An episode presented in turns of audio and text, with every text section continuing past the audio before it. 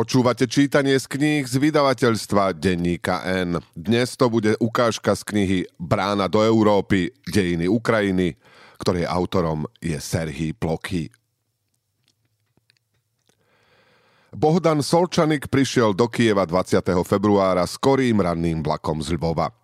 Tento 28-ročný historik, sociológ a nadaný básnik vyučoval na Ukrajinskej katolíckej univerzite vo Lvove a spolu s pomocou svojho učiteľa z Varšavskej univerzity sa venoval písaniu dizertačnej práce o volebnej praxi na Ukrajine.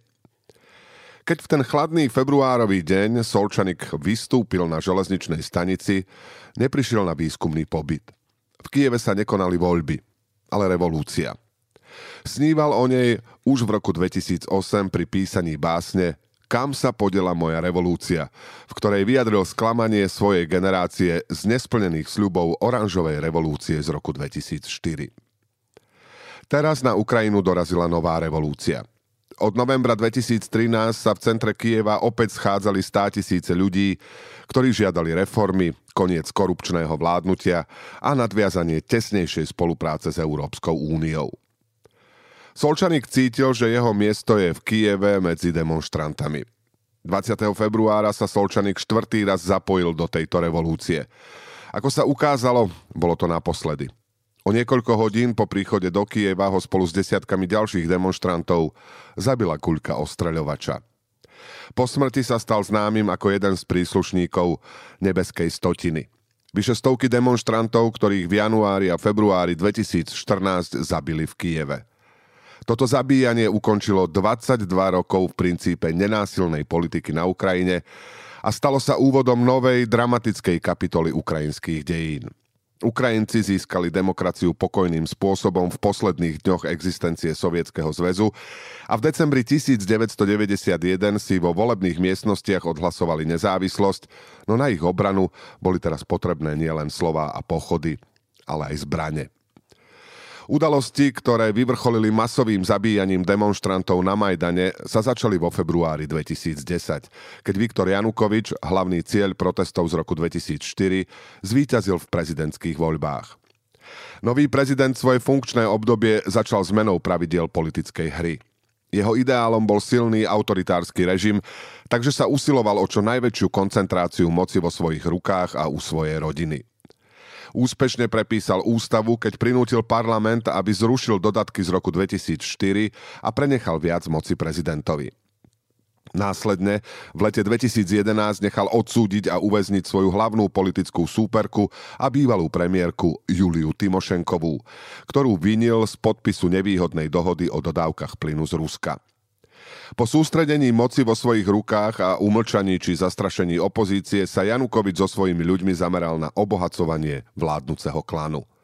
Prezident, jeho okolie a príbuzní za krátky čas nahromadili obrovské majetky, na zahraničné účty previedli asi 70 miliárd dolárov a ohrozili hospodárskú a finančnú stabilitu štátu, ktorý sa na jeseň 2013 ocitol na Prahu bankrotu.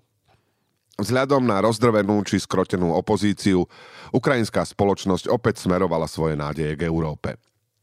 Počas pôsobenia prezidenta Viktora Juščenka začala Ukrajina s Európskou úniou vyjednávať o asociačnej dohode, ku ktorej malo patriť aj zriadenie spoločného hospodárskeho priestoru a liberalizácia víz pre ukrajinských občanov. Podpis tejto dohody mal zachrániť a posilniť ukrajinské demokratické inštitúcie, ochrániť práva opozície priniesť na Ukrajinu európske podnikateľské normy a skrotiť všade prítomnú korupciu prameniacu zo samotnej špičky štátnej pyramídy. Asociačnú dohodu podporovali viacerí oligarchovia, ktorí sa obávali rastúcej moci prezidenta a jeho klanu a chceli svoje majetky ochrániť jasnými politickými a ekonomickými pravidlami. Veľké podniky tiež chceli získať prístup na európske trhy a desili sa, že v prípade vstupu do ruskom vedenej Eurázijskej colnej únie by ich pohltili ruskí konkurenti. Všetko bolo pripravené na slávnostný podpis zmluvy na samite Európskej únie vo Vilniuse naplánovanom na 28. novembra 2013. Týždeň pred samitom však ukrajinská vláda náhle zmenila kurz a navrhla odklad podpisu asociačnej dohody. Janukovič síce do Vilniusu dorazil, odmietol však čokoľvek podpísať. Ak u európskych lídrov môžeme hovoriť o sklamaní, mnohí ukrajinskí občania boli rozúrení. Ich vláda porušila celý rok opakovaný sľub a zmarila nádeje na lepšiu európsku budúcnosť. Takto aspoň cítili muži a ženy, často účastníci predchádzajúcich demonstrácií, ktorí sa po oznámení rozhodnutia vlády 21. novembra zišli na Majdane, teda Kievskom námestí nezávislosti. Janukovičovi ľudia chceli protesty čo najrýchlejšie ukončiť a zabrániť tým novej oranžovej revolúcii. V noci 30. novembra prišiel brutálny zásah poriadkových síl proti zhromaždeným študentom. To bol však práve ten krok, ktorý ukrajinská spoločnosť nemienila tolerovať. Na druhý deň do centra Kieva zamierilo viac než pol milióna kievčanov vrátane rodičov a príbuzných políciou zbytých študentov. Z Majdanu a okolia sa stal priestor, kde neplatila moc skorumpovanej vlády a jej policajných síl. To, čo sa začalo ako apel na vstup do Európy, sa zmenilo na revolúciu dôstojnosti, ktorá spojila rozmanité politické sily od liberálov z umiernených strán po radikálov a nacionalistov. Tak ako v roku 2004 aj tento raz demonstranti odmietli opustiť ulice.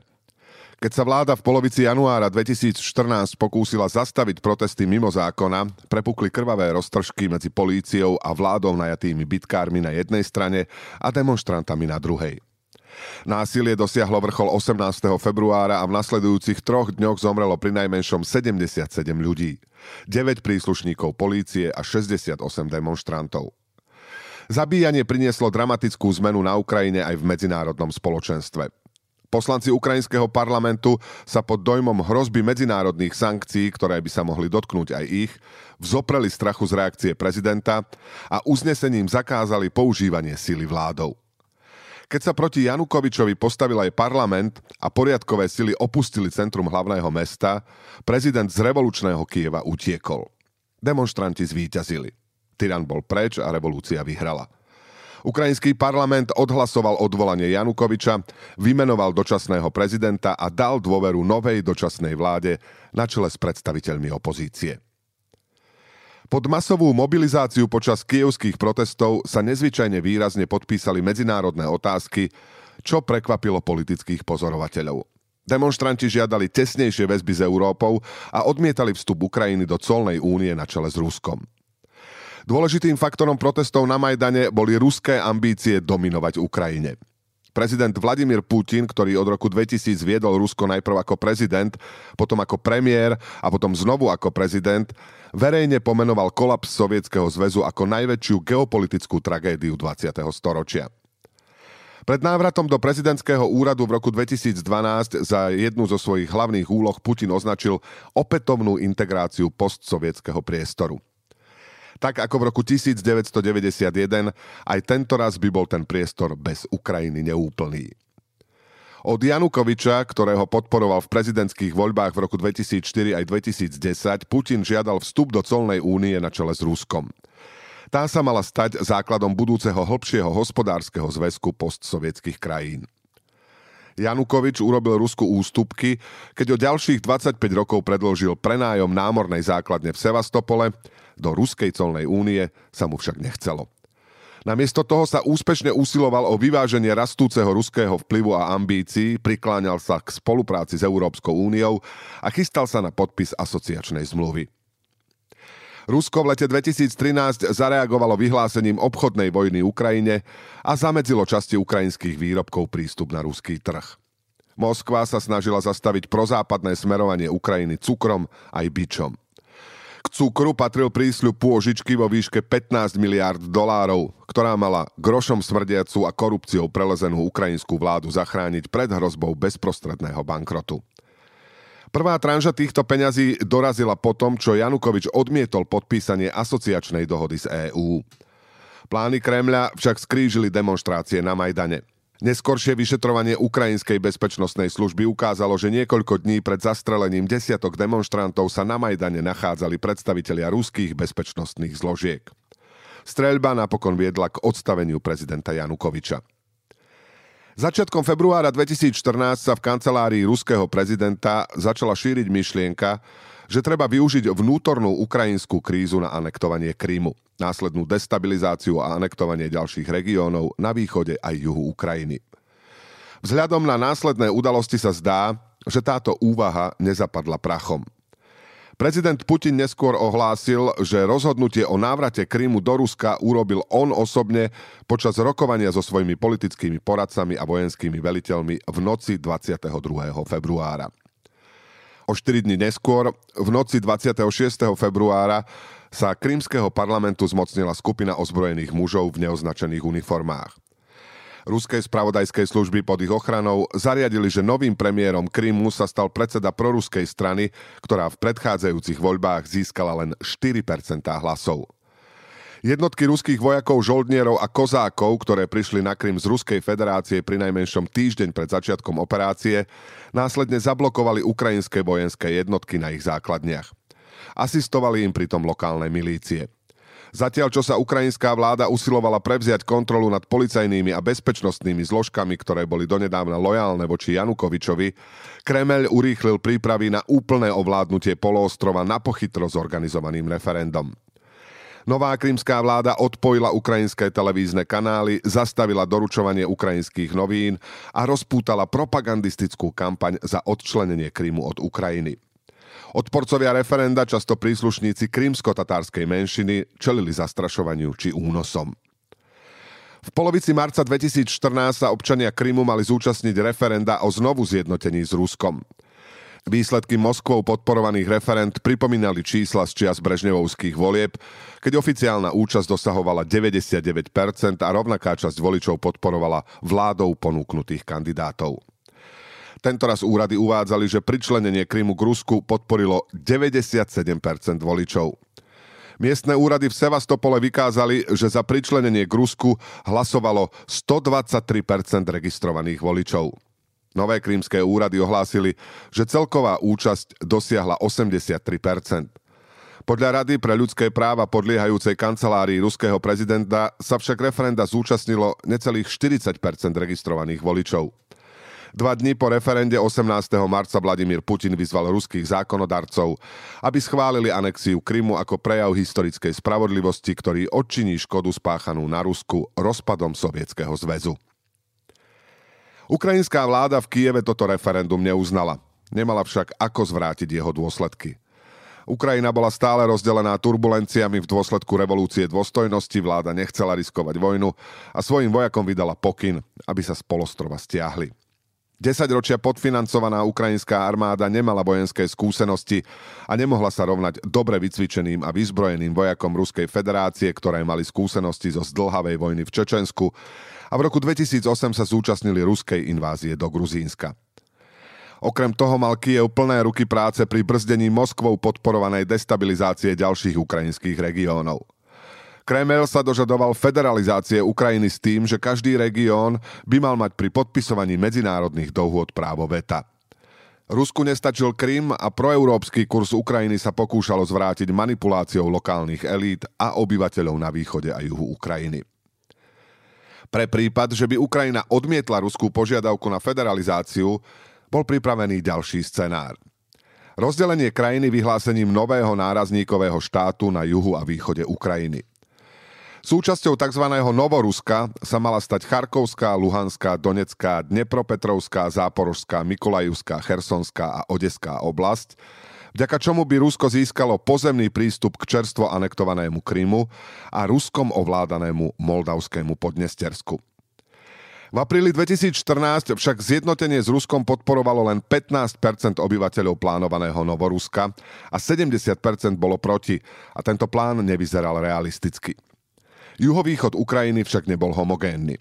Zatiaľ, čo v Dnepropetrovskej oblasti podporovalo zjednotenie s Ruskom len 7% obyvateľov, v priemyselnom Dombase na východe Ukrajiny bol proruský sentiment pomerne silný a zjednotenie s Ruskom podporovalo 30% opýtaných. Na jar 2014 ruské spravodajské agentúry začali s destabilizáciou Ukrajiny z Donbasu. Donbas bol jedným z ekonomicky a sociálne najviac zasiahnutých ukrajinských regiónov.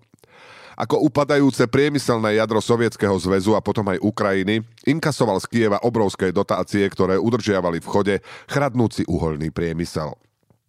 Oblastné centrum Donetsk bolo jediným významným ukrajinským mestom, kde mali prevahu etnickí Rusi, ktorí predstavovali 48% obyvateľov.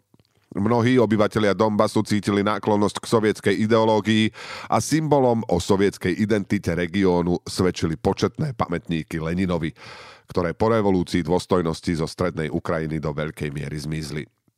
Vláda prezidenta Janukoviča získala a udržiavala moc mobilizáciou svojho východo-ukrajinského elektorátu a zdôrazňovala jeho jazykové, kultúrne a historické odlišnosti v porovnaní so strednou a zvlášť západnou Ukrajinou. Tvrdila, že regionálne dominantná ruština čeli ohrozeniu zo strany Kieva. Podobne bola údajne zo strany západoukrajinských stúpencov ukrajinskej povstaleckej armády ohrozená aj pamiatka Veľkej vlasteneckej vojny. Jazykové rozdiely a odlišné historické spomienky skutočne vrážali klin medzi ukrajinský východ a západ. V mene volebného víťazstva však politici tieto rozdiely nafúkovali ďaleko za hranice ich skutočného významu. Tento politický oportunizmus pripravil pôdu pre ruskú intervenciu na Ukrajine. Počúvali ste ukážku z knihy Serhia Plokyho Brána do Európy, dejiny Ukrajiny, ktorú vydalo vydavateľstvo denníka N. Túto a množstvo ďalších skvelých kníh nájdete v obchode denníka N na adrese obchod.denníkn.sk.